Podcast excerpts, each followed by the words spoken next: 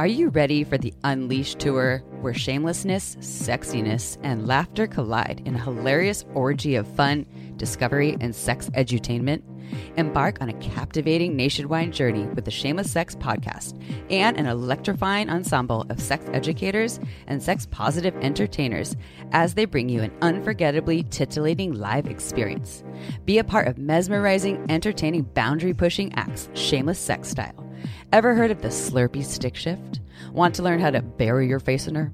How about some dirty talk improv or brat taming 101? Hmm. Get ready for nonstop laughter as our charismatic hosts and entertainers weave humor into the fabric of this liberating celebration of sexual diversity and freedom. Engage in interactive segments, Q&A sessions, and a chance to connect with like-minded individuals in an inclusive and empowering environment. Listen up Portland, Chicago, Seattle, we're coming to you. For more information and to get your tickets right now, go to shamelesssex.com and be part of a night that will be fun, educational, sexy, hilarious, and shamelessly unforgettable. Seats are filling up fast, so don't miss out on the most unforgettable show of the year. Welcome to the Man Whore Podcast.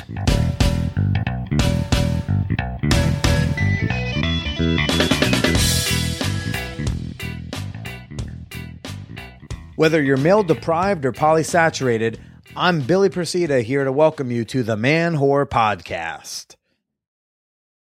Hey, hey, hey, everyone! How you doing? Welcome to the show if you're new, and well, welcome back if you're not. Uh, I am your host, comedian Billy Procida. If you're new to the show, typically I talk to women I've hooked up with about sex, dating, gender, butt stuff, orgies, and love. However, this week's uh, guest is not one of my former flames. It's a very special guest. I've got on author and surprise dating expert, Jon Birger. I've been talking about his book, uh, Date-onomics, on this podcast for years now. So, very excited to share him with you all in a bit. But first, I got some show dates, okay? Show dates. March 9th, I am in Astoria, Queens at QED for the 9 o'clock show. We're going to be talking all about stripping. Then March 13th, I will be at Freddy's Bar in Brooklyn. And March 21st, I'll also be in Brooklyn at Looking Glass. For more information on those show dates and others, head on over to manwhorepod.com slash comedy. While you're over on the internet tapping away at stuff, take a moment to leave a rating and review for the Man Whore podcast on iTunes. It's a huge help for me, helps bump me up the rankings, and if if anything, it lets browsers know, oh, this is a show worth listening to. But of all the things that I ask y'all to do from time to time, the most important thing, the best gift you can give me is a referral to your friends. If you enjoy the podcast, if you enjoy what I'm doing, please share the show with your friends. Tell them in conversation, talk about it, share the link, manwhorepod.com on social media. Word of mouth is the number one way people discover new podcasts. So if there's anything that you're going to do, please tell a friend about the show. Help get them subscribed. I want to jump right into emails. Uh, I got an, an interesting email from my boss. As many of you probably know, I host speed dating events here in New York City as one of my side gigs. I, I, run, I do events through onspeeddating.com. And my boss forwards me an email. And I'm sorry to, but I'm going to butcher your name, hun. Uh, it's either Silvios or Silviosi or Silvasi. I'm sorry. Um, it says, Hi, please bring a black African princess speed dating event to Los Angeles. I will recruit all of my friends to go. I listen to the Man Whore podcast, and my heart nearly skipped a beat when Billy announced he would be hosting a Black African Princess event, only to find out it's in New York City next Wednesday and not LA. Thank you. Followed by a, a praying hands emoji. OnSpeedDating.com does run events in Los Angeles as well as New York City and Austin, Texas. They have pretty much every conceivable theme. And you can get $5 off your ticket if you use the promo code Billy5 at onspeeddating.com. Tonight, even, I'm going to be hosting uh, March 1st. I'm uh, doing a older women, younger men event. So it's women over 33, men under 32. And as I many of you probably are guessing, yes, I specifically requested this assignment. Oh man, uh, I got another email last week. I mentioned that I, you know, there's one person listening to this show on the Isle of Man, which is a very, very tiny country in the United Kingdom. I don't know if you call it a country, whatever. Anyways, it's like Scotland. If Scotland's a country, then the Isle of Man is a country, right? I'm pretty sure. Okay. So I get an email just days later says, Hello from Kuwait. Ooh, I was excited. Okay, it says, Hi, Billy. I just want to tell you I enjoy the podcast. I'm an American living and working in Kuwait, and I listen on Spotify. I appreciate the sex positive message and humor. Kuwait is very conservative, it's very sex negative, and there's no alcohol allowed. So I appreciate the message the podcast sends. Alcohol is illegal but easy to find, but super expensive. It's about $300 for a bottle of Johnnie Walker Black. And there are definitely no sex parties around as far as I've been able to tell. And trust me, I've looked. Lots of websites are blocked out here, but Kuwait hasn't realized what a deviant you are yet. Which I'm surprised because, like, the word whore is in the URL, but okay. I then, uh, he pledged on Patreon an amount that would qualify him for the Man Whore podcast condoms. But first, I shot him an email to be like, dude, like, is that even legal? Like, can I mail you condoms or are they just going to get confiscated? So he says, It isn't against the law, but the mail service here is so awful I'd never receive them. Interestingly, it is illegal to bring sex toys into the country. Uh, so so thank you, Scott, for for shooting me an email. I love hearing from these. I want to I want to hear more from these like ti- smaller countries where I get very few downloads. You know, where it means that maybe a couple people at most are listening. I would love to just know who like who in Jamaica listens to my podcast? You know, that's why I want to know. So if you live in a Jamaica or you live in a Jamaica sized place, shoot me an email at manwhorepod at gmail.com. I love hearing from you. And anyone, you don't have to live in Jamaica. I just like hearing from my listeners, okay? Hit me up. You can uh, ask me questions, give me your comments, send me your titty pictures, whatever's clever. Just send them on over to manwhorepod at gmail.com. I'm excited to announce this. This is new. This is something I'm going to be doing, or I, I would like to be doing for as long as people are interested in it. I will keep offering it. The last Wednesday of every month, I'm going to do a face uh, a Facebook Live hangout. Look, just put this in your iCal right now. Put this in your Google Calendar. Put it on a post-it. Wednesday, March 29th, 3 p.m. Eastern Standard Time. Gonna do a man whore live hangout. Myself and schedules pending, my lovely girlfriend Paige are gonna sit down and chat with which, who, whatever listeners want to chat with us. Whoever wants to hang out with us, we're gonna do it for about an hour. I'll answer questions. We'll just chit chat about stuff. Okay, it'll be fun, and I will give more details on how to participate in that in the coming weeks. But for now, uh, March 29th, 3 p.m. Eastern Standard Time, set an alarm. Uh, I'm doing well uh, off my trip to Philly. I reconnected with some people I haven't seen in many years. It was very cool. I also got to talk to uh, Dr. Timaree Schmit. She is the host of Sex with Timmery. It is a, uh great podcast. I was on that podcast. You should all go check it out. I reconnected with Kat, who's, you know, she dates back to episode 19. Got to see what's going on with her these days.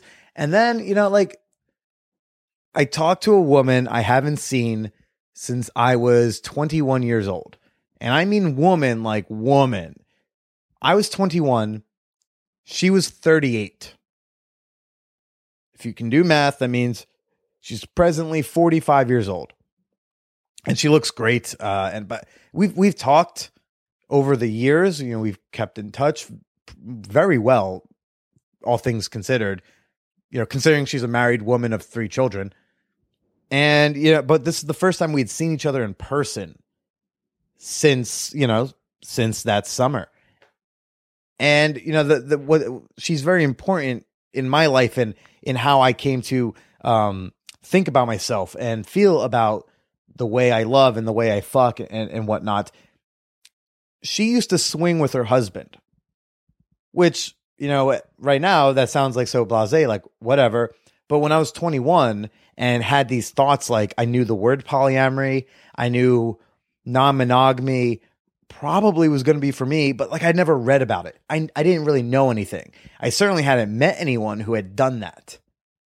So she was the first one and she's like normal looking and attractive and like her life's doing well.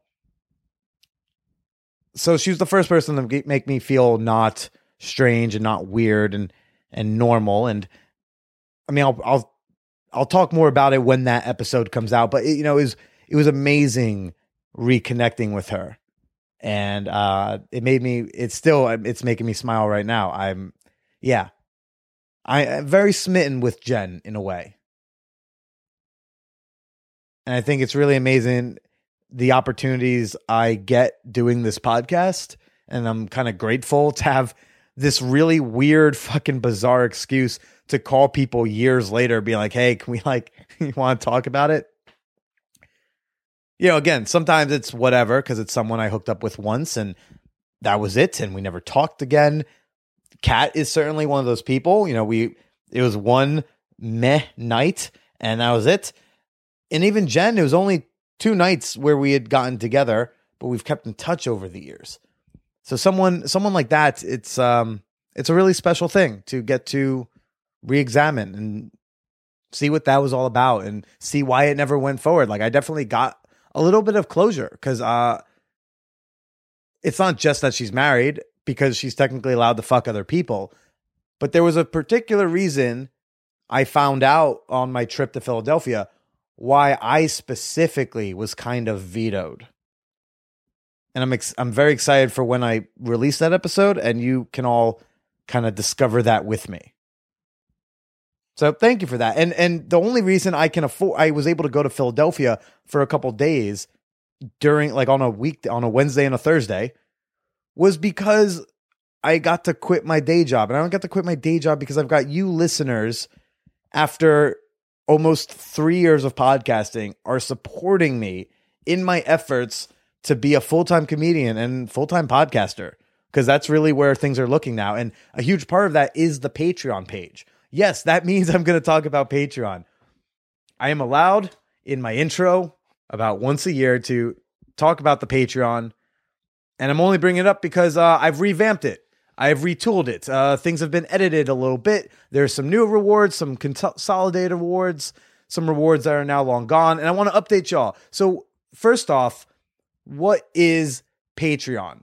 Patreon's kind of like a fan club subscription meets Kickstarter. So you pledge a certain amount of money per month, depending on how much you pledge, determines like which rewards you get. The more you pledge, the more rewards you get. It's a great, fantastic way to support independent content creators that you enjoy, especially ones like me who are, for the most part, delivering free content every single week. This is episode 151. I have not missed a single week in 151 weeks for free. And so the it just means the world to me that so many of you, dozens and dozens of fan whores, are pledging their support, some for as little as a dollar per month. And a dollar per month is not little. Because if every single one of you were pledging just one dollar per month, I wouldn't have to host speed dating events for money. I still would. I would meet I would do it so I can meet older women. Uh but but it means I wouldn't I wouldn't have to. It means I can just commit my time to creating funny, sex positive content, videos, podcasts, stand up, live shows. Uh, but now enough about me. Let's get to our guest this week, Jon Birger. Jon Birger wrote a book. The book is called Date-onomics. It came out a few years ago. His book is about imbalanced gender ratios in cities and how that explains why your fabulous, beautiful friend Rebecca is still single in New York City. His uh, his excuse is, ladies, it's not you, it's the ratio. This leads us to uh, discuss everything from uh, divorce rates to online dating to Trump supporters to mixed collar dating. I don't know if that's a, co- a term he coined or or if that's from elsewhere, but it's it's brilliant. And so I'm gonna spoil the book for you he suggests that college educated women should be open minded to dating non college educated men simply because the the gender ratios in most in so many cities do not have enough college educated men for you.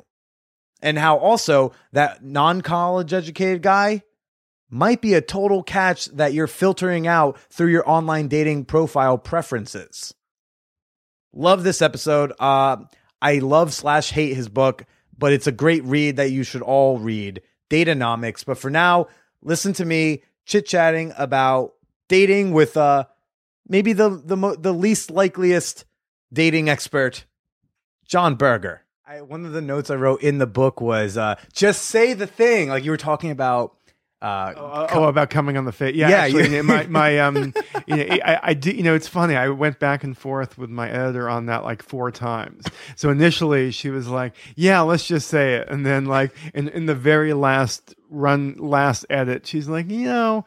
On page eight, I don't know if we should have coming on on a face. on Page pa- eight is a little early Yeah. for coming on the face. That's really more of like an epilogue type it's of thing. It's more of like page 100 I thought. Um, so yeah no that that was um yeah we went back and forth on that one a lot Do you just like have all these stats just like stored in your head forever now? i i have a lot of them sometimes i i don't remember the exact stat but you know you know maybe it's 68% but i'll say 70% like i like i, I know approximately what these numbers are so um i i've realized that nobody actually cares if i'm off by one Yeah, you point. can make them up. I'll believe Well, I mean, you. I mean, I'm not making them up, but like I'm, I, I will say with certainty that something is seventy percent, and it could be sixty nine percent, but I assume It's just this is a post-truth, you know, country now, so we'll, we won't fact check anything. I- you can say whatever you want I, and get I- elected. I, am you know, I, I I believe that that um, generally accurate is is sufficient. yeah. Uh, well, you you were more than generally accurate, and I had uh, I didn't want it to be accurate because like there are points you make in the book. Are we are we going? Or? Yeah, we're going. I, Okay. I was gonna say, so we're we're we're here with uh with Jon Birger. Uh, it's burger Bur- Burger. sorry. Like the food. Harji, sorry, Jon Birger, uh, author of Date-onomics, which I believe I uh, I know you don't like the title. Uh, Well, I, I mean, you know, my, my Wasn't your first it- choice. yeah, my agent came up with it, maybe if I had come up with it, I would have liked it better. But no, it was not my first choice. I just saw the look on your face when I said it, and I was like, yeah, no, I wanted to call it. It's not you, it's the ratio. "That's closer." I, I like the the phrase that you say. It's not that um, it's not that he's just not into you. It's that there's not enough of him. I was like, I think that's kind of a mouthful though for a book title. yeah," but, they, but it's a good T-shirt. It could be. Yeah, It could be a T-shirt. Yeah. Uh, I, I believe I've talked about this show last year when I was reading the book. It's uh, in the subtitles "How Dating Became a Lopsided Numbers Game," and uh, I, I had I remember I first email you. I'm like, "Oh man, I've got feelings about this." And you, they were not positive feelings. They're not all positive. Uh, I could tell. Look, and from like listening to you on other podcasts and meeting you, and, and I can, and then also when you get further into the book, it's like I can tell you're not super into the gender norm stuff. But I felt like the book read that way. You know, Yeah, you and the New York Times felt that way. me and the New York Times. um, so in in knowing you, and then again, to if you finish the book, you realize, oh, he doesn't believe these things. It's just I, I don't think it was like as clear because the entire time, like you're talking about marriage material, and I keep writing in the margins. I'm like, a college degree doesn't equal marriage material, Right. Personality, sense of humor. In my case, I have to rely on. Right. No, I mean, yeah, I mean, they like one of the things I hear is what, like why um people will say, "Oh, well, the book is kind of heteronormative," and I'm like, "Well, that, yeah, yeah. you know, you're you're you're right, it is." Um, and I say this in the book, but I don't know how many times I have to say it. the, the the book is fundamentally about gender ratios, and this may be stating the obvious, and maybe it's not, but um, gay men do not care how many or how few women there are, just as lesbian women do not care how many or how few men there are. So fundamentally, gender ratios do not affect same-sex dating, and Right, I, and I that's a different book. Right, it's a different book. So you know, it's just. I mean, it's not that I'm disinterested in same-sex dating. It just, you know, it, it's not affected by gender ratios. That was the one thing I didn't take beef on because I, I thought you were clear about it. Uh, I think it was a paragraph or a chapter where you Yeah. like, you you made that clear. I was Right. aware. Yeah, I was on board. Uh, but you make you know the. Why don't you tell people summarize what the book is about? So the the the the, the book aims to answer a, a, common question, particularly in cities like New York, and that is why is it that dating seems to be so much harder for women than it is for men? And if you walk into Barnes and Noble, you know it's um, it's hard not to come across or come come away with the idea that women must suck at dating and men must be really good at it. Because if you go to the relationship aisle, there's maybe like 30 dating books for women and maybe two for men, and those books for men are really about pickup artistry and Right. things like that.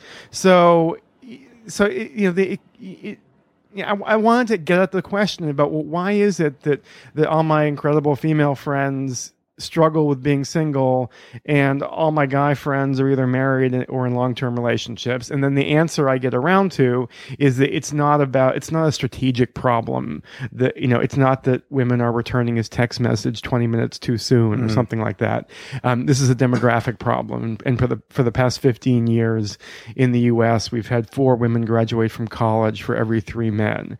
And so so this four to three ratio among college grads, obviously it wouldn't matter if we were more open minded about whom we date and eventually marry. But at the same time, there's been this increase in what academics like to call assortative mating, which is a fancy way of saying that college grads increasingly only want to date and marry other college grads. Right. And I think, and that's, at, and be, spoiler alert, that's at the end of the book. And then once I get there, I'm like, oh, okay, okay. Um, and that's a great point. Now, what's like the gender ratio in the country is like pretty even though, no? Yeah, Or- yeah, no, no. The, Yeah. I mean, this is not China, uh, you know, or India, where you have kind of an artificial imbalance in the sex ratio created by sex selection or abortion, or in the case of those two countries, female infanticide. I mean, overall, there are equal numbers of men and women, um, but because of assortative mating, we kind of have two different dating markets. We have a white collar dating market and a blue collar dating market. And in the white collar dating market, there are too many women. And in the blue collar dating market, there are too many men. But do you think that's a generational thing? Because I feel like my generation, the young assholes who don't want to work and, and want free college, um, I think we value those things a little less. I remember seeing a stu- reading like um, a piece on a study years ago, and uh, I'll go find it because I don't remember exactly. I think people should fact check, but it was that like the generation like uh, dating in the '80s. One of the main things that they looked for was like financial stability, but now like my generation values more like sense of humor. Well, I, I mean, I'm not, I'm not saying that, that people are, you have a checklist and they're putting Mhm. that on, on the top of their checklist, but I think it's, it's via the circumstances we live in, we end up dating people who come from similar backgrounds. So, I mean, uh, I mean how old are you, Billy? 27. Uh, How many women have you dated who uh, didn't spend a day in college? But in this, you know, well, but not. I'm not not talking about Right, high right, school. right. You know, like- like- but- not when you were 16, Not not as many. I don't I Yeah. don't come across them. right? And it's not But I've also been in New York this entire time. right. But it's it's not that you're necessarily choosing that, but this is the circle of friends you you circulate in, and um, you know, there we just live in kind of a world that's um, both in terms of geography and professionally, we tend to to um, commingle with people with similar kinds of backgrounds, um, and I think that explains a lot of this this increase in assortative mating. Okay. I mean, and then the book has gotten pretty like pretty popular. You've been like touring around as like this like dating expert guy. Yeah, but like your background yeah, it's yeah. I'm the um, the least likely person to be a dating expert. your your background is in what? Well, normally I write about really boring shit like like oil and gas and the stock market for, for, for Fortune magazine. And then you crunch some census data and now you are like this Yeah, well, I mean the I mean the backstory of the book is kind of what I was saying before that that particularly at eh, the you know the editorial staff at, at Fortune is more women than men, and I couldn't help but notice that all the guys were married like me, or at least in you know like headed in that direction, and the women who were all like spectacularly good looking and had everything going for them and certainly better dressed than we were. Um you know they were all single and they weren't just single. They like they they had these dating stories and dating histories that like made no sense to me as a middle-aged married guy. I mean they like guys who just mistreated them or never called them back um some of them claimed to never ever get asked out on dates at all. In fact, there was a like not long after I began working on the book, I had lunch with my friend Elise, who I actually went to college with, and sometimes I describe her, even to her face, as the most attractive person of either gender I'm friends with. And, and and we were talking about the book, and she said, "You know, I haven't been asked out on a date in six months." And if I showed you a picture of her, you would find this hard to believe. Um, but If she's I- super attractive, I'd believe it because we're all a bunch of scared wusses may- who won't make a move. Maybe, but I had heard enough stories like this that I kind of knew that there was something going on beyond just my circle of friends. You know, I believe it. I bet you it's not that she hasn't been asked out on a date. She hasn't been asked out on a date by someone she wants to go on a date with. No, no, it wasn't even that. not, You know, like she she's a sweetheart. She's not one of those like um, Okay. those. Yeah, no, that's not- Elitist. no, no, she's she's like one of the nicest people I know. Okay. Well, and you're. Well, where'd you meet your wife? Uh, in college. In college. In Okay. college. So then, okay. Yeah. So yeah, I mean, I, people ask me, well, you know, like, did this influence your own personal life? And I, like, I got married when I was 25, and like, I, I wasn't thinking about any of this shit when I was at that age. It was only kind of like my wife and I, when we were younger, we used to try to play matchmaker with some of our single friends, and I think after we hit 30, like, I didn't know any single guys anymore. Right. But we knew all these women, and I, I didn't understand why. And always in New York, or yeah, in Philadelphia, we lived in in Philly, Philly, for yeah. a bit as well. But yeah. Well, where are better the better cities you say are out west, right? You say go west. go away. I mean, it's Find not, gold It's not or a perfect. diamond. Yeah, it's not perfect. Like I wouldn't move if you're a woman and you're looking for a college grad guy. Don't move to Portland, Oregon, uh, which is just as bad as New York. Right. Um, but generally speaking, as you head from the East Coast to the West Coast, the numbers get somewhat better for college grad women who are looking for a college grad guy. Right. You can probably guess what the best region of the country is, uh, you know, in terms of the gender ratios for women. Uh, well, that I mean, I've read the book, so that'd be cheating. But what was it? Was it Alaska or was it San Jose or was it It's, San- Denver? it's, it's San Jose. so San yeah, Jose. yeah, I'm pretty much all of Silicon Valley. Yeah. It's the it's the one part of the it's the one well populated part of the country that attracts huge numbers of college grad guys. Now, did you how were you able to factor in like the the, the part of the population that's only attracted to the same sex when you were crunching numbers? Well, you know the yeah, I mean, I had the, one of the problems with working with census data, from my perspective, is that the Census Bureau unfortunately does not ask about sexual orientation. Well, in 2016, it's diff- it- it'd be quite difficult. There's about 20 boxes to check now. There's uh, there are a lot of options. Well, I would rather have, have I'd rather have more data than less data. So uh, it, it made things complicated for me because, as I mentioned, I'm focused on the hetero dating pool, and I have to figure out who is and who is not part of the hetero dating pool. So I, I consulted with this guy Gary Gates at uh, UCLA. He's an academic, um, and he's considered basically the nation's leading expert on LGBTQ demographics. So so he he helped me kind of work through the numbers and get a sense um, in both nationally and in various cities um, what the gay and lesbian population looked like. And one of the interesting things he told me that was that helped kind of influence, you know, the way I, I crunch the numbers is that these cities like New York or San Francisco or, or Washington that we think of as being kind of very gay friendly, they attract disproportionate numbers of gay men, particularly educated gay men, but they do not attract disproportionate numbers of lesbian women. Like if you looked at the do wait, do gay men also only like I mean to by the numbers, not by a factual statement, but like do do you find that gay men also want to date college educated to college educated? um I, So I feel like that would be more complicated. yeah. You a top or a bottom? Do you have a degree? Like you got to get both. I, I, I- I think the assortative mating thing applies. It's more of a class thing than a Okay. uh, yeah. So I, I would say yes. Um, but w- what I was getting at is that if you look at, at lesbian populations on a per capita basis, the numbers are the same in Des Moines as they are in Manhattan. Um, like lesbian women don't don't gravitate, don't relocate, um, don't cluster in gay friendly cities. S- Um, so once you kind of crunch that into the numbers for say like Manhattan, w- you know what it, it, it takes the he- so Gates, this guy, this guy at UCLA, his estimate was that ten percent of the young educated men in New York were gay, Okay. versus only about one and a half percent of the young educated women were lesbian. But then there's all the stuff in between to take into account that like really messes with the yeah, I guess you, the you data. know, like you know, the- you know, people ask me like, is there one topic or one you know uh, one intellectual exercise I would have liked to have done with the book, or maybe with a future book? Mhm. And I'm I'm really curious, um, like people who are in the in between categories. Let's just bisexual, Yeah, yeah, pansexual, right, exactly. whatever they I'm want to just call gonna. Yeah, I'm yeah. just gonna call them bisexual. Sure. Like I'm, you know, I don't know. Like a a bisexual man. Um, I would love to know data on on like on average, is he more when he marries? Is he more likely to marry a man or a woman? Um, and all these categories in between. Like I'd love to know.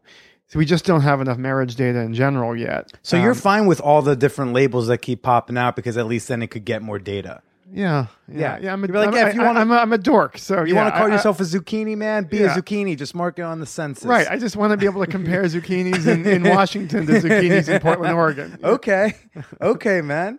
Um, I I, I, th- I found it sad, and again, this is all like in my experience of reading before I get to the the suggestion that women should also look to men who are more working class. But Yeah. you know, I, I thought it was sad that um, it was such a like need. Was such emphasis on having a college degree because I think about like how many assholes Oh yeah. you know, have a college degree and um, how many like good guys without college degrees are just getting passed up because he's a hard worker and couldn't go to college. Well, well, you you, know? you and I met at at Brian Howie's Great Love Debate, and at, I have a other. Yeah, sorry, continue. So um, I, have done I've, I've done one other show with him since then. At that at that show, um, afterwards, I was talking to this guy who had come to the show, and he was, you know, a little rough around the edges, but certainly good looking and in great shape. Um, and he was complaining to me that Manhattan women just won't give him the time of day.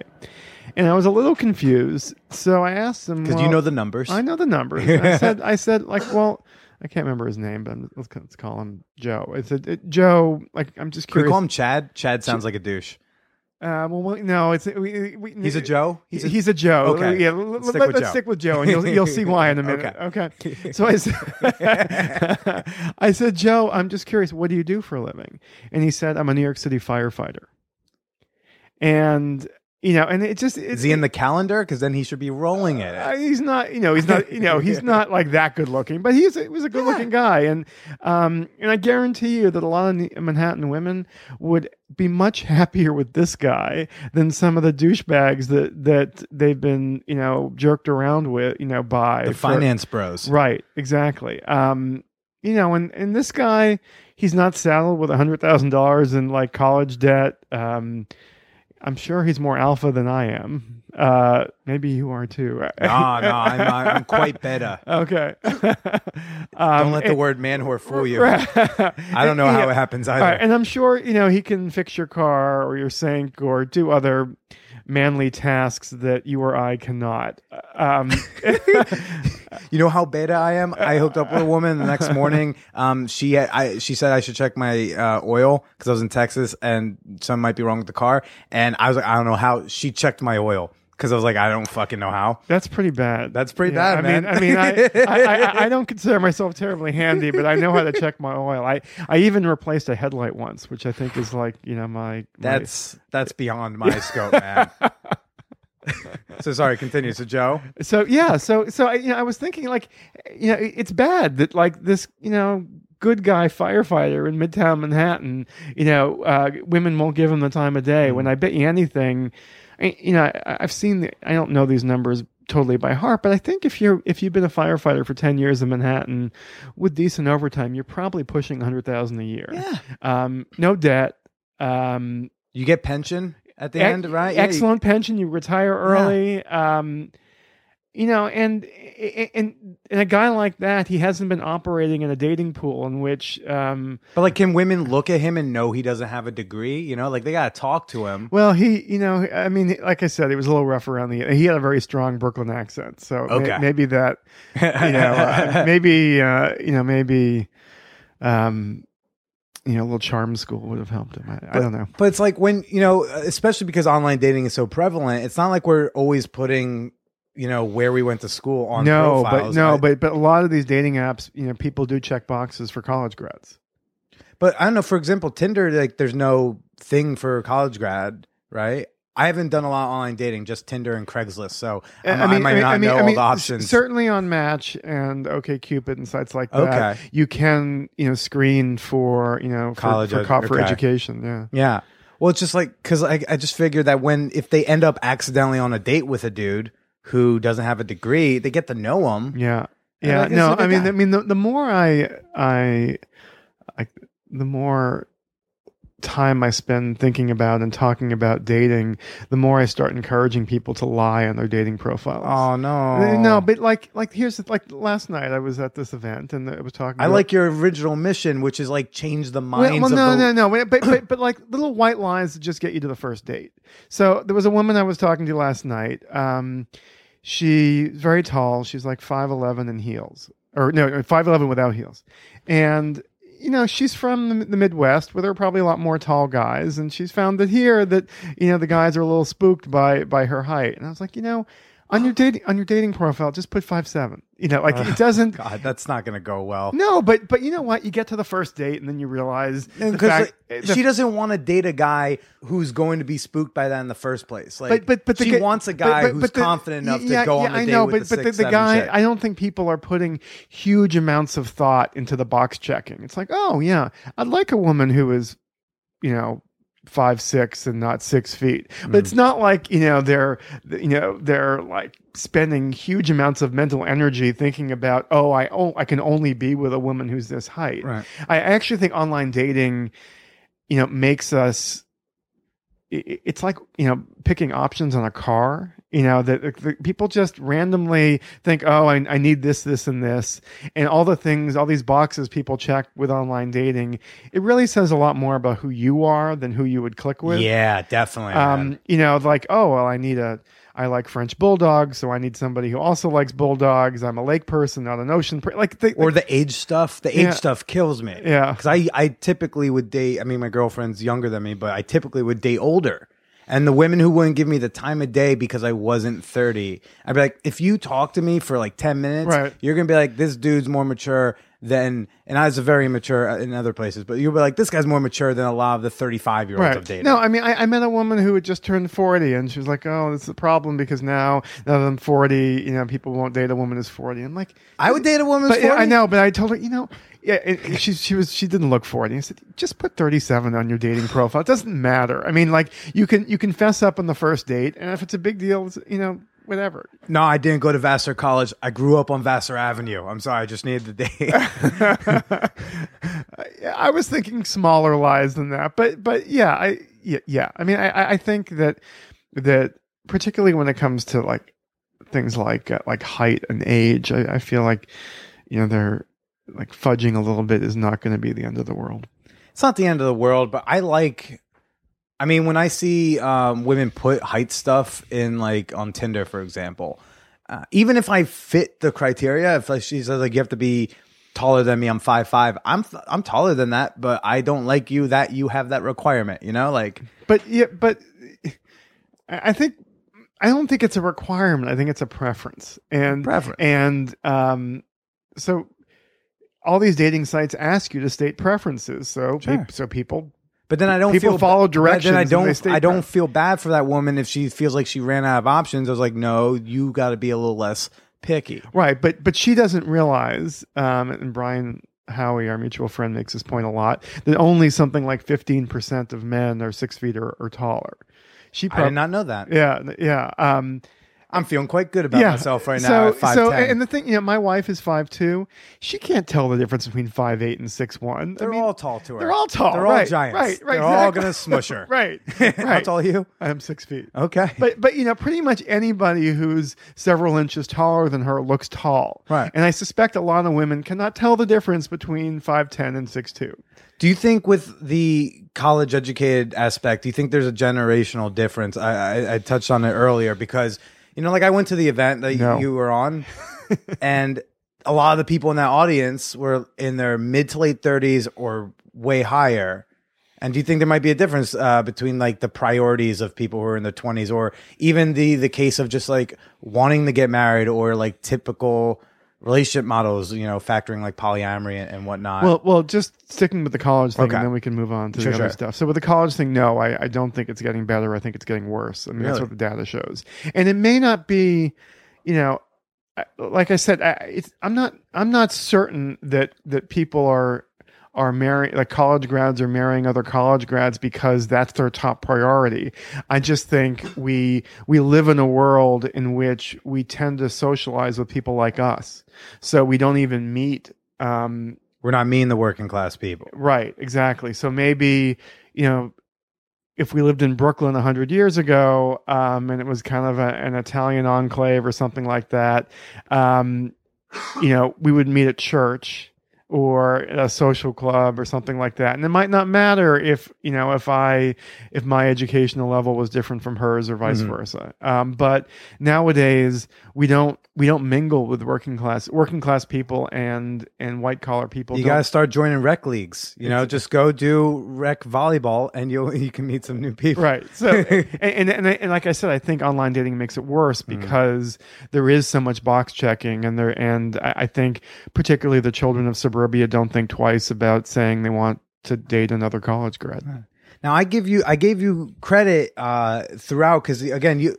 when when you say people are giving you shit for like the heteronormative stuff, I was like, yeah, but he addresses it. Another thing you do address is um the want to get married, uh how that's not as big a priority for everybody and that you're not saying every woman wants to get married and not every because one of the things I took offense to initially in the book was You could- was you- he just saying like every dude wants to get his dick wet? And I'm like, I'm not always that guy. you can you can take offense I, i'm a big boy um yeah no i mean i There's So- a lot. There's a lot of like Yeah, gender yeah, norms that run So throughout the I, I'm, book. I, I'm not assuming that marriage is for everyone, Right. um, and I know it's not. Yeah. So I like, and I'm not endorsing monogamy, but what I am arguing, and and and some might find this equally offensive, Hmm. is that is that these preferences and these lifestyle choices um, are are heavily influenced by prevailing sex ratios. Mm. So we may think we're making an independent decision um, to live a polyamorous lifestyle, but I'll tell you, you know, I did a interview with a um, two grad student filmmakers at NYU who were doing a, a documentary on dating, and um, we're you know, and they had interviewed a whole bunch of people who were part of a polyamorous community here in New York, and I asked the guy, I'm just curious, were any of them working class?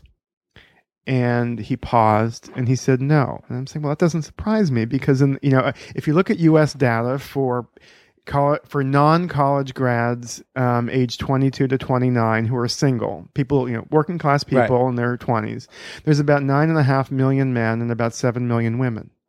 So it doesn't shock me that in that world um, men would be more monogamous and more possessive of women.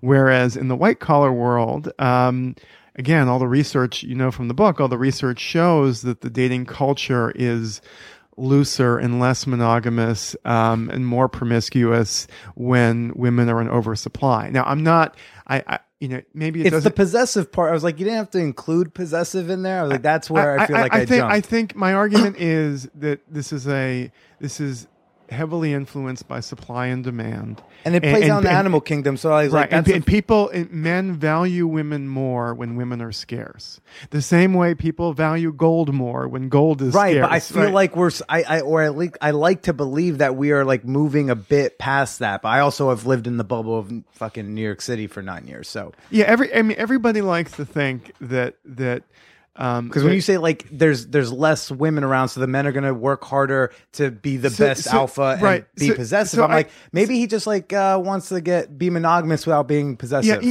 you know why it may be easier for me to like think this way is Right. because I do come from a financial background, Right. and I'm and I've spent a lot of time writing about and thinking about behavioral finance, and a lot of our our financial decisions and investing decisions are heavily influenced by the way our brains are hardwired, and so you know, g- g- given that that um, you know. Uh, that people panic in certain financial situations or are attracted to bubblicious tech stocks, things like that. Like I, I know from my research in the in the on the uh, finance side, looking at behavioral finance, that that that these behavioral patterns emerge over and over and over again, and we think we're so smart, but in fact, we do this. We make the same mistake, same mistakes every every ten years. We make the same mistakes. and the- so, so the notion, so the notion that when it comes to romance, oh well, you know, the hardwiring of our brains has nothing to do with my with the romantic choices I make. Well, that's not true.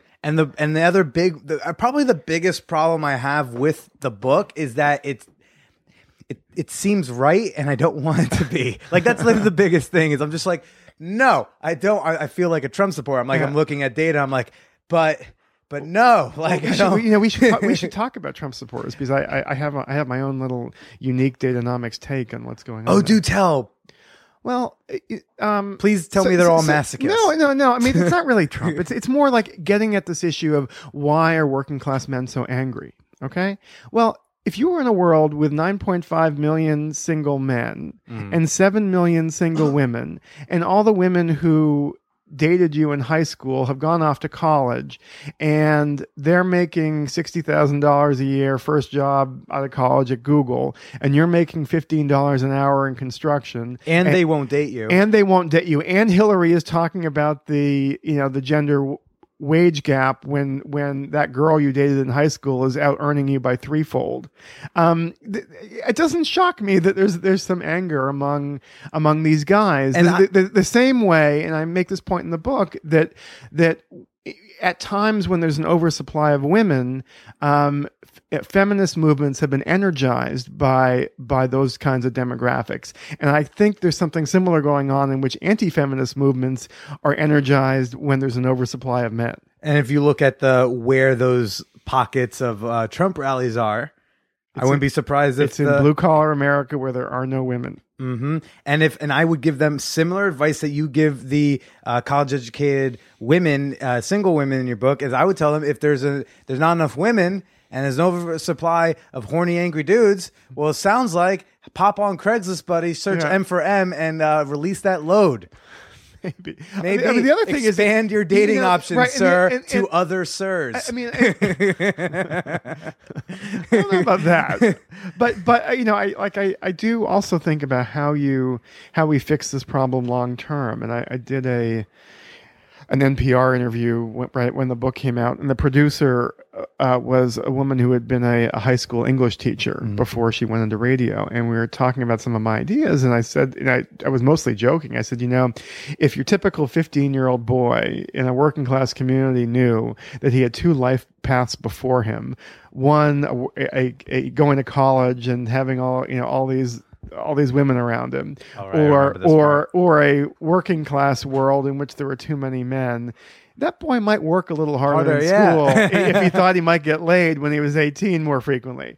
And she said to me, Oh, absolutely. That's all a 15 year old boy thinks about. So if you told him he'd have more sex if he studied harder, I guarantee you he would study harder. So the next round of speaking engagements you're doing at high schools, that, that should be the next thing. Just go I- I around with don't- the book. I, I don't know. I mean, I, I, I, I'm Bring your charts. I, I am certain I'm right. Whether whether parents and high school administrators want to hear that message, I'm not sure.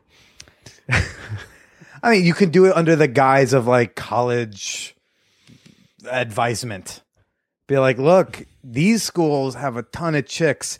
And I know you don't care about school, so I'm not going to talk to you about majors and which are the good programs and who has good faculty and study abroad. I know that you're just a horny dude. And look, all these women here, if you, but you got to work harder to get Right. here. If you stop failing math, maybe you'll get laid. Yes, yes, precisely. I fully agree. I was a big math fan growing up. what, what was the gender ratio like at uh, your college? Well, at Brown, it was basically 50 50, but I'm old, so I graduated in 1990. Um, Mm-hmm. Okay. and um, You're in your the- 40s? I'm I'm 46. 46, Yeah, 40 okay. No, I'm 47. Uh, yeah, see, okay. when, when you get to your 40s, you forget how old you are. uh, um, so uh, so the the last year that more men than women graduated from college was 1982. so so probably by by 1990 it was slightly imbalanced, but nothing like um, like what we see what we see today. And you've It- also said that like being slightly imbalanced is basically even, right? Yeah, I mean, I mean, I mean, if Brown was fifty-two percent female back then, I mean, that, that's you know, that's uh, it's it doesn't. I don't think it plays out in the, with the same drama. Okay. Um, that that. I mean, like 60 40 may not sound radically different than 52 48, but 60 40, which is what NYU is, for example, or BU, Go or, NYU. or, Those- or, those or, or, or Chapel Hill, UNC, schools like that. Uh, 60 40 means three women for every two men. not bad. It was, it was not bad. Right. I will say that. Right. And, and, and, and, one, and once one of those women pair off with one of those men, the, the ratio among the remaining singles becomes two to one. Yeah. Lot lot more threesomes. exactly. yes. A lot more like uh, threesomes they don't even want to be in, but like if this is how I have to get laid now, I guess that's the new norm.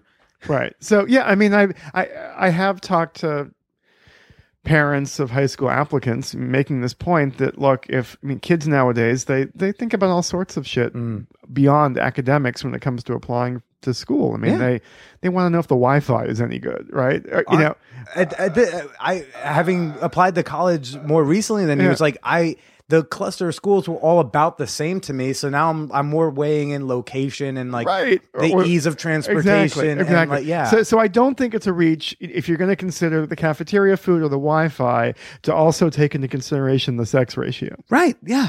Absolutely. Man. So you've been with this woman since since college. Yeah, I mean, uh, there was there there was There- there, were some, breaks? there was some off and on this. There was off and on Yeah, yeah. I mean, at college, post college, but you know, we You had time to like take advantage of gender ratios at some point. I, that- I, I'm not sure I even knew, understood the concept of gender ratios when I was, you know, at that point. Um, yeah, no, I mean, we, you know, yeah, we, I mean, we haven't been together every moment since, you know, since we met, but Huh. That's still that's still just a long time to know a person. I can't. I'm like uh, I'm almost a year into knowing my present girlfriend, and that's still like Jesus. That's a long time. um, I, are you looking for advice? Or, Oh no, I just I just uh, I I. I mean, I come from a, like a house of divorce. Also, you and, and like with the, with the divorce rate, what it is, you know, just like anyone who's like together in their like mid to late forties is is. Mm. So what do you stellar. think? So what do you think the divorce rate is? I mean, I know what you know. I just I just know what I read in Twitter headlines. You, re- you That's- read that half of all marriages end in divorce, right?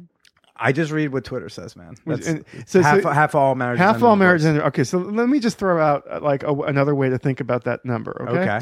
Imagine you have um, ten men and ten women, and they, Oh, and- I see where and- this is and hold going. on, hold on, Okay. and they marry each other, and seven of those ten couples live happily ever after and never get divorced. Um, but three of those couples divorce and remarry each other over and over and over and over again.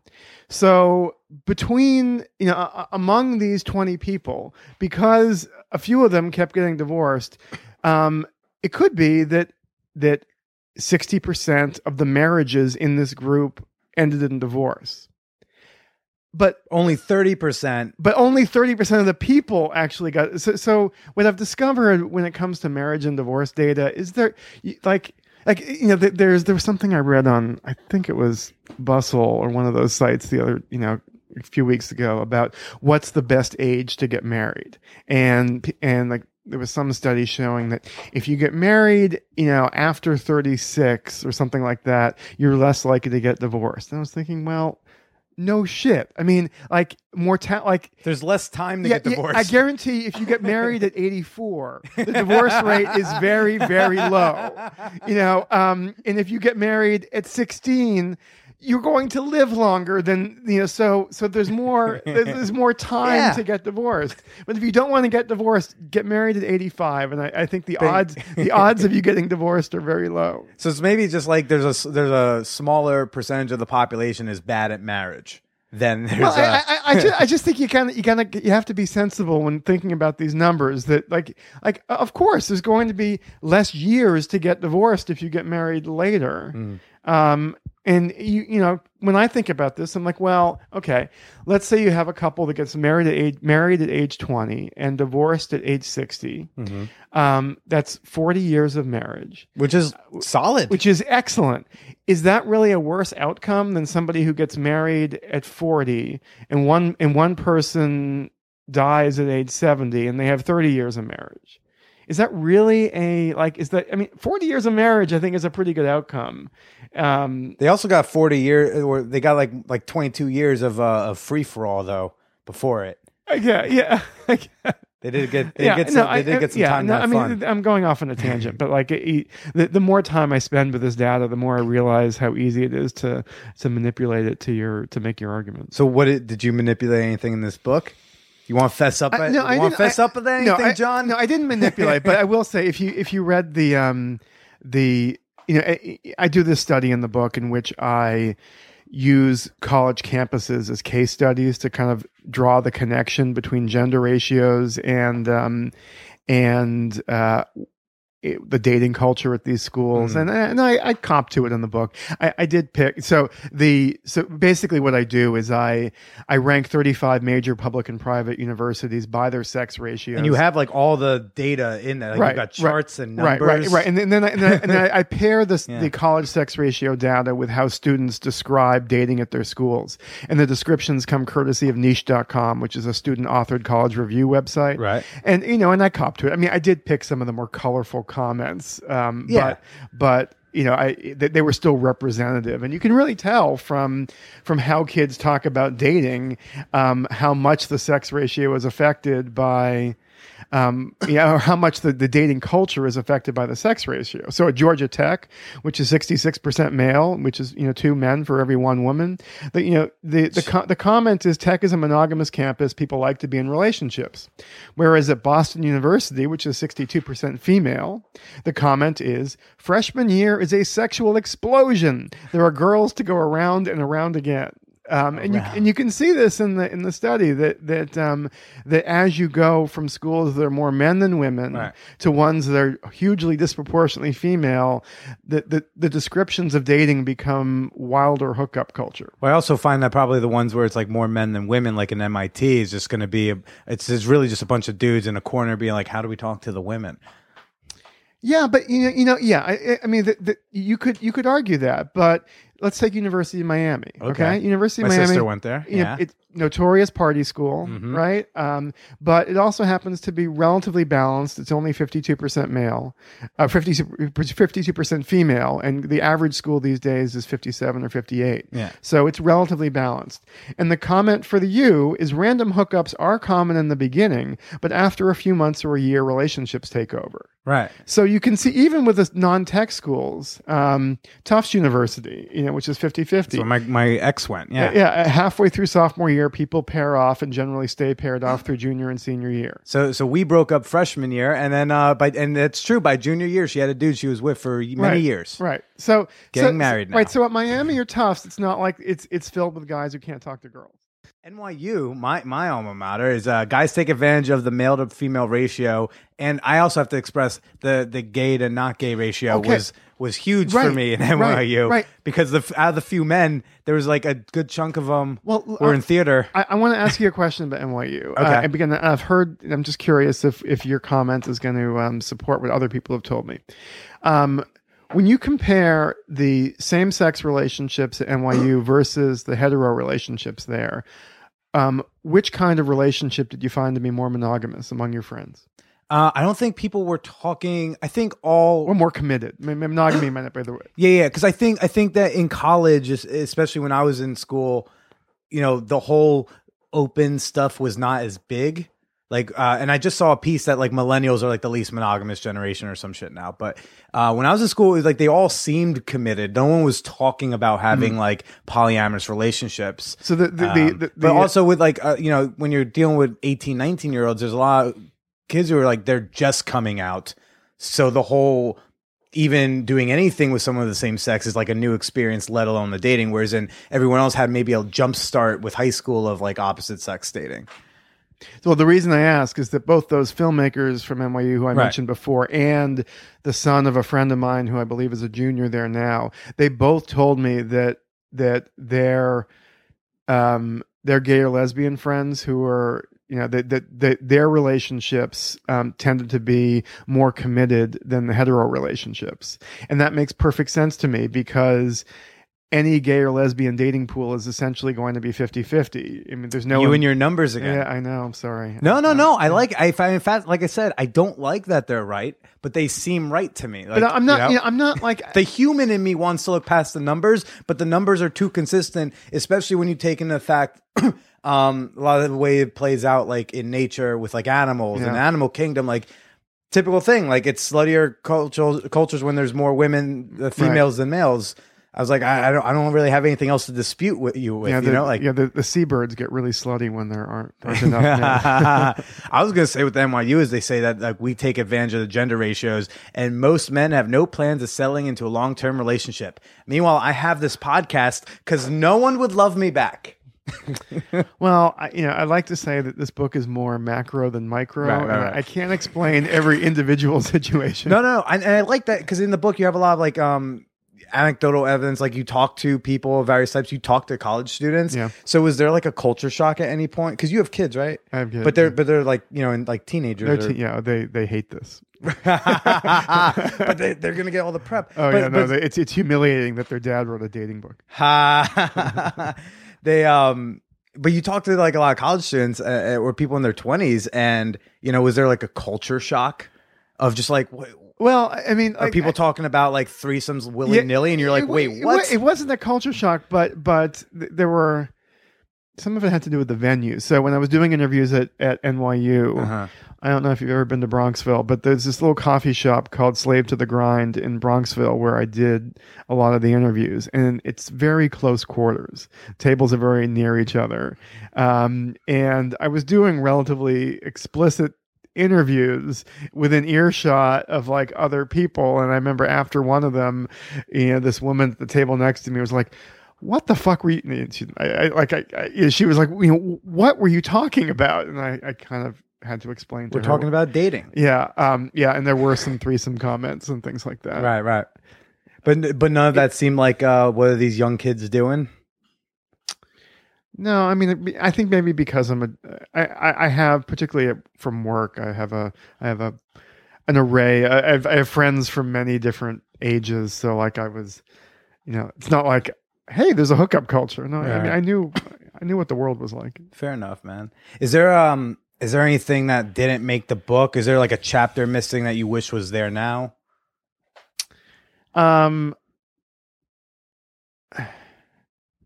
it's not that I wish it was there, but but I think it would have been interesting. Not a chapter, maybe just a a few pages. So, um, the I mentioned earlier that I I was um uh, consulting with this guy Gary Gates at UCLA, who's the expert on LGBTQ demographics, and um, he was fascinating. And he made this. He was talking. We had a wide ranging conversation. He was talking about the fastest growing you know, populations within the LGBT community, and based on his surveys and his numbers, it seemed to be that that um, African American lesbians were the fastest growing segment within within the uh, particular particularly college educated um, were the fastest growing segment within the LGBTQ world, and he he said you know he kind of argued that this probably has something to do with supply and demand uh, because um, on the one hand, you have a very high incarceration rate, unfortunately, of black men. On the other, um, when you when you're looking at college, um, there are almost twice as many black women as black men graduating from college these days. So Does that have any- hold on, hold on, hold on. So he was saying that that perhaps the increase in in um, women, African American women who identify as either lesbian or bisexual, may be related to the shortage of men. And I thought this was fascinating. Was, and he gave me a couple other. There's some people clenching their fists right now. Right, right. There are he, like some scholars who like who he encouraged me to speak to, and then I got home and I started telling my wife about this, and she gave me this really Hmm. skeptical, evil look, and she said, "So, what you're telling me then is a is a lesbian or bisexual woman is a woman who can't find a man." And I'm like, "That's not at all what." What? Uh, Oh, uh.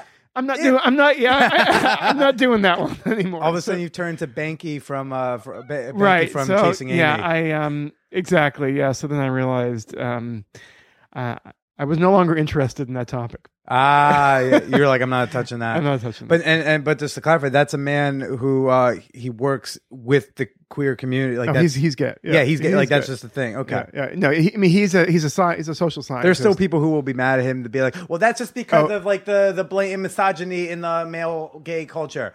Um, but this is a guy who works in that world.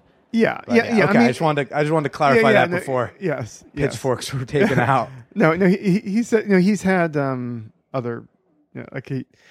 Uh, I think he's used to pitchforks. Okay.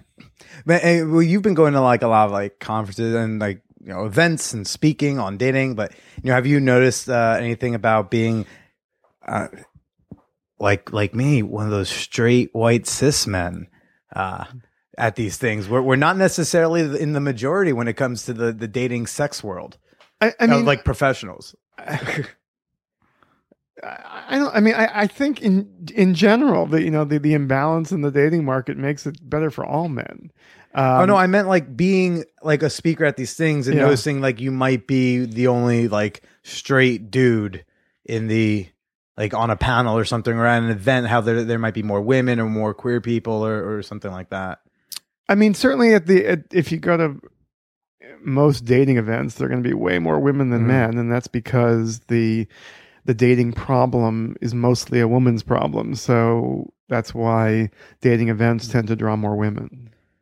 Do you think maybe the problem, the ratio problem, is more of a woman problem, but for for opposite sex attracted dudes, um, strategy could be more the problem, and that's maybe why there's more pickup stuff is directed towards them versus like Well, I, your book. I I mean, I I think Because your book is basically like could be uh, helpful for a woman or helpful for a man who wants to like take advantage. Y- yeah, yeah. I know? mean, and, I, and I, I think this in the wrong hands Exactly. is uh, Yeah, dangerous. I mean, I, I I think I've said before that if I thought men, probably particularly working class men, bought dating books, I would have written it differently. Mm-hmm. But in, addition to being an author, I have to think about the commercial viability of my book.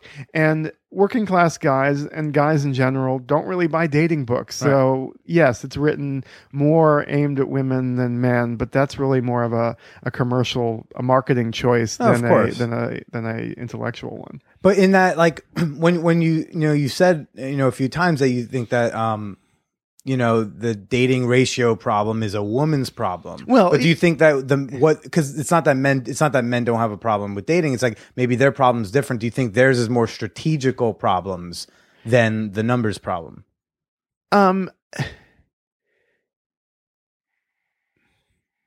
I, I guess the, I don't know the, the answer and the honest answer is I don't know. I mean, I, I mean, I, I do think the certainly like you've seen this explosion of of consultants, coaches who will teach pickup artistry, Right. or people who write books about them, or there's a woman out there who has a great business as a wing woman.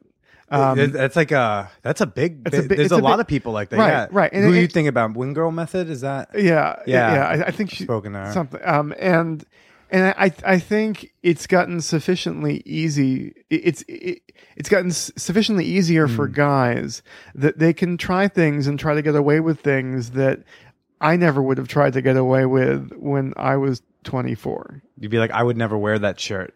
I'm not peacocking with that. Right. Like, I, I mean, I, I think, um, now maybe I'm a bad example because I've, like when I was single, I liked to bat a thousand. Like I never wanted to get rejected. So, Oh. um, which, which doesn't make you, uh, t- a very good player if you want to bat a thousand. You only went for a sure thing.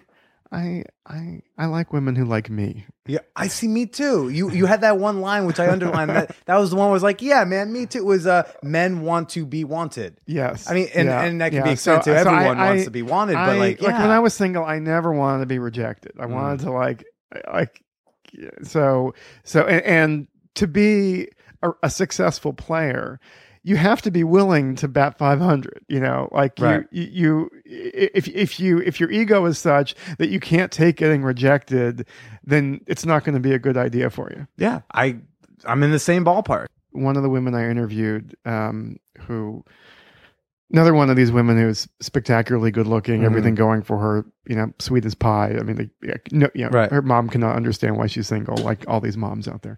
And um, she was saying to me, you know, my girlfriends and I always talk about this, and we always wonder why is it that the bitchy girls never have any trouble?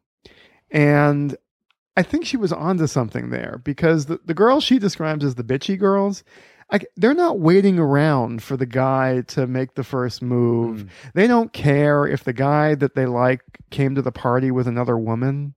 Like they're just going to go for it and do what they want and make the first move and be aggressive regardless. And I think that's why in a dating market in which there are more women than men, what she describes as the bitchy girls have an advantage because they're not sitting back and waiting for the guy to make the first move. Who made the first move with you? Who approached who? Uh, you and the wife. Who made first move? You know, I, I, think if you, I think I, I would say she did. I'm sure she would say I did. But you know, we can. Would you two like bump into each other, knock your Oh books no, out no, of each no, other's no, no, hands? no. We, we, no, we, we knew each, other, we, we knew each other before we started dating. Okay. So, you know, um, uh, her definition of a move might be different than mine. So, like, Okay, man. Fair enough. Um, for for the I guess my because I for my sluttier listeners or my less inclined to marriage listeners who Yeah. do like um dating though, you know, would you say that this the data would apply to them regardless of whether or not they want to get married? yeah. I mean, Yeah. I, I mean, I mean, you, you know this. I mean, if you're, if you're, I'm, I'm leading you. I'm just I know. Saying, I mean, I'm if, setting you up. if you're a, if you're a guy in New York or Portland, Oregon, or Mm. Washington or Houston, um, How about L.A.? I forgot which one that was. Can we get back to LA? Let's for, get back to let's LA. get back to LA in a little bit. Yeah. Um. But if you're a guy in one of these cities and you know you can pass the smell test, you know you have a half yeah half decent wardrobe, you can carry on a conversation, you know you have a job that at least sounds good in small talk. Mm. Like the world is your oyster, right? Um. You know th- there were just so many um options for guys.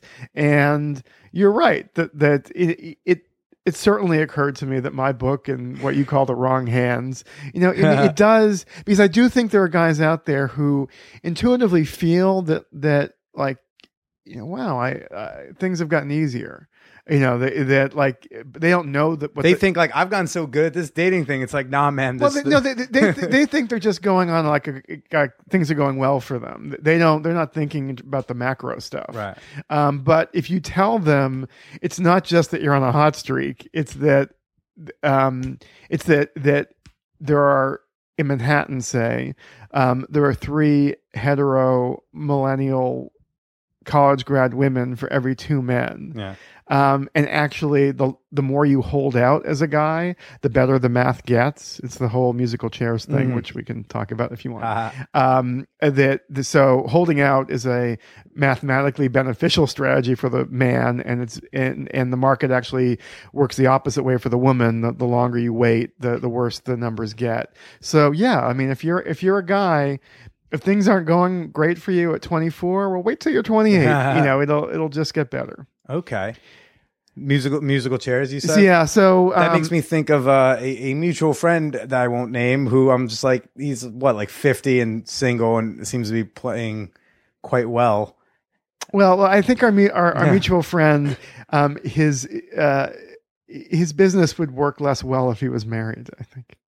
Okay, okay. Um, but um, where was I going? Oh, so so the Billy, I assume you played musical chairs as a kid. right, right. All right. So so as you But may instead re- of like chairs in this one, Right, the women, right, it's so- like right, right, dicks right. to So, so as you may recall, in the first round of musical chairs, uh, when there's like 25 players and 24 chairs, you basically have to be chasing butterflies not to get a chair, right? Like Right. you have to be paying, n- not paying attention to lose in the first round of musical chairs. Right. But by the last round, you have a 50% chance of losing the game. Um, so, in other words, the, the chances of you losing increase with every round of the game. And the dating game is kind of similar, in, in you know, at least it's similarly difficult for, or, it, it affects the, the gender that's in the majority in the same way. So imagine you start out with a dating pool with 40 women and 30 men, which is essentially what hetero millennial college grads are facing today yeah. once half of those 40 women get married, once 20 of those m- women get married to 20 of the men, um, we start out with 40 and 30, 20 people, 20 couples get married. The remaining, the, the ratio among the remaining singles becomes 20 to 10. Once five more of those women marry five more of the men, it becomes 15, to 5. I see. I can do math. Yeah. So so so so the ratio among the singles over time moves from 1.3 to 1 to 2 to 1 to 3 to 1. And then you start looking for property in Alaska. Right. And and for women, like I, I- this is kind of harsh, but like by the end of the game, it's like it's like the farmers market 5 minutes before closing, like where everything is all picked over. Um and, and this is why my advice to women would be like don't delay getting serious about dating. Like don't think, "Oh, I'm going to focus, you know, I want to get married, but I'm going to focus on career now, and when I turn 34, then I'm going to like think about Get started. It's right like- right i mean but that's a great strategy for a guy i mean the it's going to be better for you at 34 than it was 24 And again, to clarify, and I hate that I have to keep clarifying, but you know, uh, like you said, people were reading the book and missing over all the parts where you clarified yourself. It's like that is for people who want to eventually get married. Obviously, if you're people who knows like I'm never getting married, then you like disregard that advice. You you know do what you want. right In a but sense, but, yeah, but, yeah. but but But I, idea I, I for- still yeah. think you know you should whether you're getting married or not if you if you care about sex or if you care about about your options dating wise you know i think men should know that it's probably going to be easier for you at 34 than 24 um, not because you're going to be so much more debonair at 34 but maybe you will be uh, but because the math is going to be more favorable But see, now I just like that. I prefer to challenge the men to be more debonair, and I challenge, and I like, I like the point that you make at the end of the book is like, you know, challenging women to expand what they think their preferences are. right I, I mean And- i mean and I, think at the end of the day, it's it's better to do that than to like try to find the shortcuts. I think they fixed the overall problem with expanding. I I, I, I I, do, I yeah. think I think everybody believes they know the kind of person they're compatible with. Right. But I think what people intellectually believe to be their match may not actually be their match.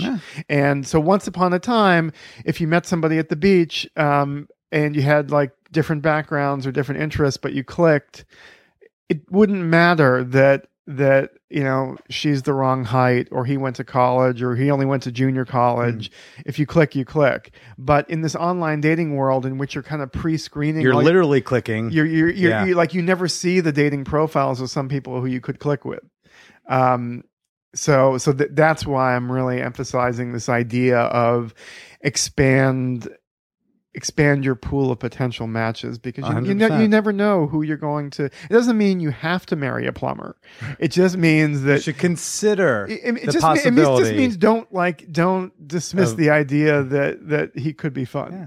And I, you know, I, I typically get, as you can imagine, some pushback from women when I suggest this idea of, of mixed collar dating and that they should. That's the thing they push back on. yeah, I get, I, I get a lot. Not, not for nothing, but for all the things in here. I, I know. I, I, I That's mean, I the mean thing well, no, push no. I mean, it's not when I say pushback. It's not so much from people who've read the book. It's from when I do events. Right. I make this suggestion, and uh, you know the the point I like to make is that one, don't assume that just because the guy didn't go to college that he's poor. I mean, Yeah.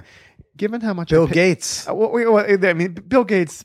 He's just he's essentially part of. I mean, yeah, he may not have a degree, but he went to Harvard. You know, um, but more to the point is my plumber. I mean, given how much Joe. I no, like no, Joe. his actually his name is Chaim. Chaim. um, he's this Israeli guy. Uh, but but but given how much I paid him last year, I, I guarantee he fucking makes more than I do. Um, you know, and and there are a lot of like tradesmen out there who make very good livings. Um, and I I wouldn't, and also they're not saddled with a gazillion dollars in college debt.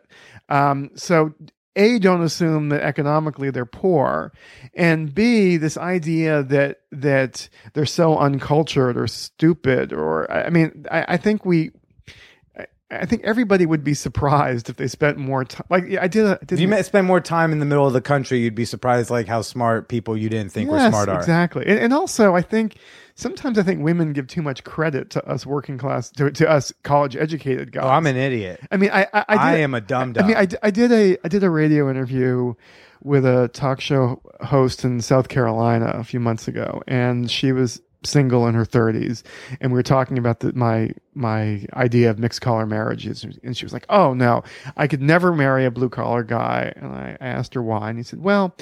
I like to go to ballet and I like to see musicals, and he's probably not going to be interested in that. But it's like, Oh, you don't know, ho- you don't know that yet. Hold on, should- hold on. So I said to her, "Look, okay, um, I went to an Ivy League college. I have a master's degree, and the absolute last thing in the world I want to do is go to the ballet. Yeah. And and sorry, New York, but somewhere in my bottom ten list is seeing a musical. Well, I And- and- disagree there. Musicals are I- beautiful.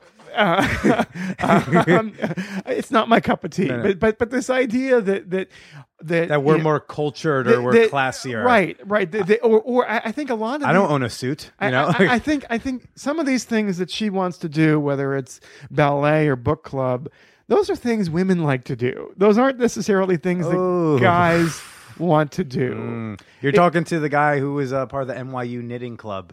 Yeah, So but no- but how many how many guys are there in the NYU knitting club? That's I, that's why I had All my right. pick of it, and I slept with the vice president. There you go. Yeah, I mean, th- there there are no guys in book club. There should be more guys in book clubs, but if you want, like, th- so many of the women I interviewed for the book had mothers who were chock full of useless advice. Yeah. and it was things like.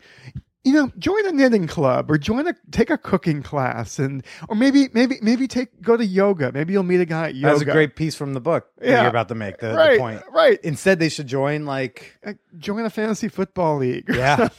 hundred percent. yeah. You want to get laid? Right, You want like- to meet a new dude? There, join there- fantasy there are no guys in yoga. I mean, and the guys who are in yoga are only there because they know there are no guys in yoga. Make a sneaky waiver wire pick, and he'll he'll trade you he'll trade you that guy for like a nice state out. There you go. Yeah, absolutely, man. Jon, this is uh, this is great. Thanks so much for coming on the show. Uh, the book again is Date Onomics. Uh, it's Date Dash Onomics. Um, check him out. Uh, you're on Twitter. You on? I'm, uh, uh, I'm Jon Birger one J O N B I R G E R one on Twitter and jonbirger.com, dateonomics.com.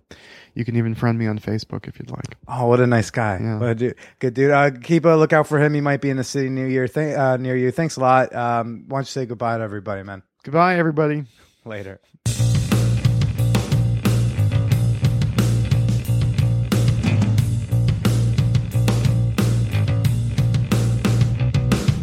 I almost feel bad about how long I've been holding on to this episode.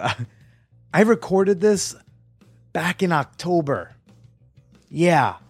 But there were just so many episodes I backlogged that, you know, just took a while for it to get through the queue. So uh, I'm sorry that I deprived you of Jon Birger for so long, but I think it was very much well worth the wait. Okay? His book is Date-onomics. Go buy it. I definitely recommend it. It's date dash onomics. Say hello to both of us on Twitter. We're both very active there. Uh, let us know what you thought about his episode. He's at Jon Birger1. I am at the Billy Procida. Use the hashtag ManWhore and let us know what you thought. Join your fellow fan whores by liking the Man Whore Podcast fan page on Facebook and subscribing to our subreddit r slash Man Podcast. Over on Reddit, uh, there are individual comment threads for every episode. I also post links to articles I'm quoted in, uh, exclusive pictures, thoughts I'm just thinking that day. I also ask y'all questions like who you want to hear on the show. One of my favorite things, though, is waking up in the morning to a new email from a new listener. Send me your comments, your questions, or your booby pictures to manwhorepod at gmail.com. Join our Patreon community and receive fantastic rewards and a shout out on the show for as little as a dollar per month. Head on over to manwhorepod.com, click the Patreon banner on the side, and support the whore boy that you love oh so much. Now, I hope you all enjoy your weeks and your weekends or whatever part of the calendar that you're in right now because, hey, you know what? Time and calendars and paper, it's all a construct, it's all fake. We're all in a matrix, people. Uh, but, you know, when you're in the matrix, stay slutty.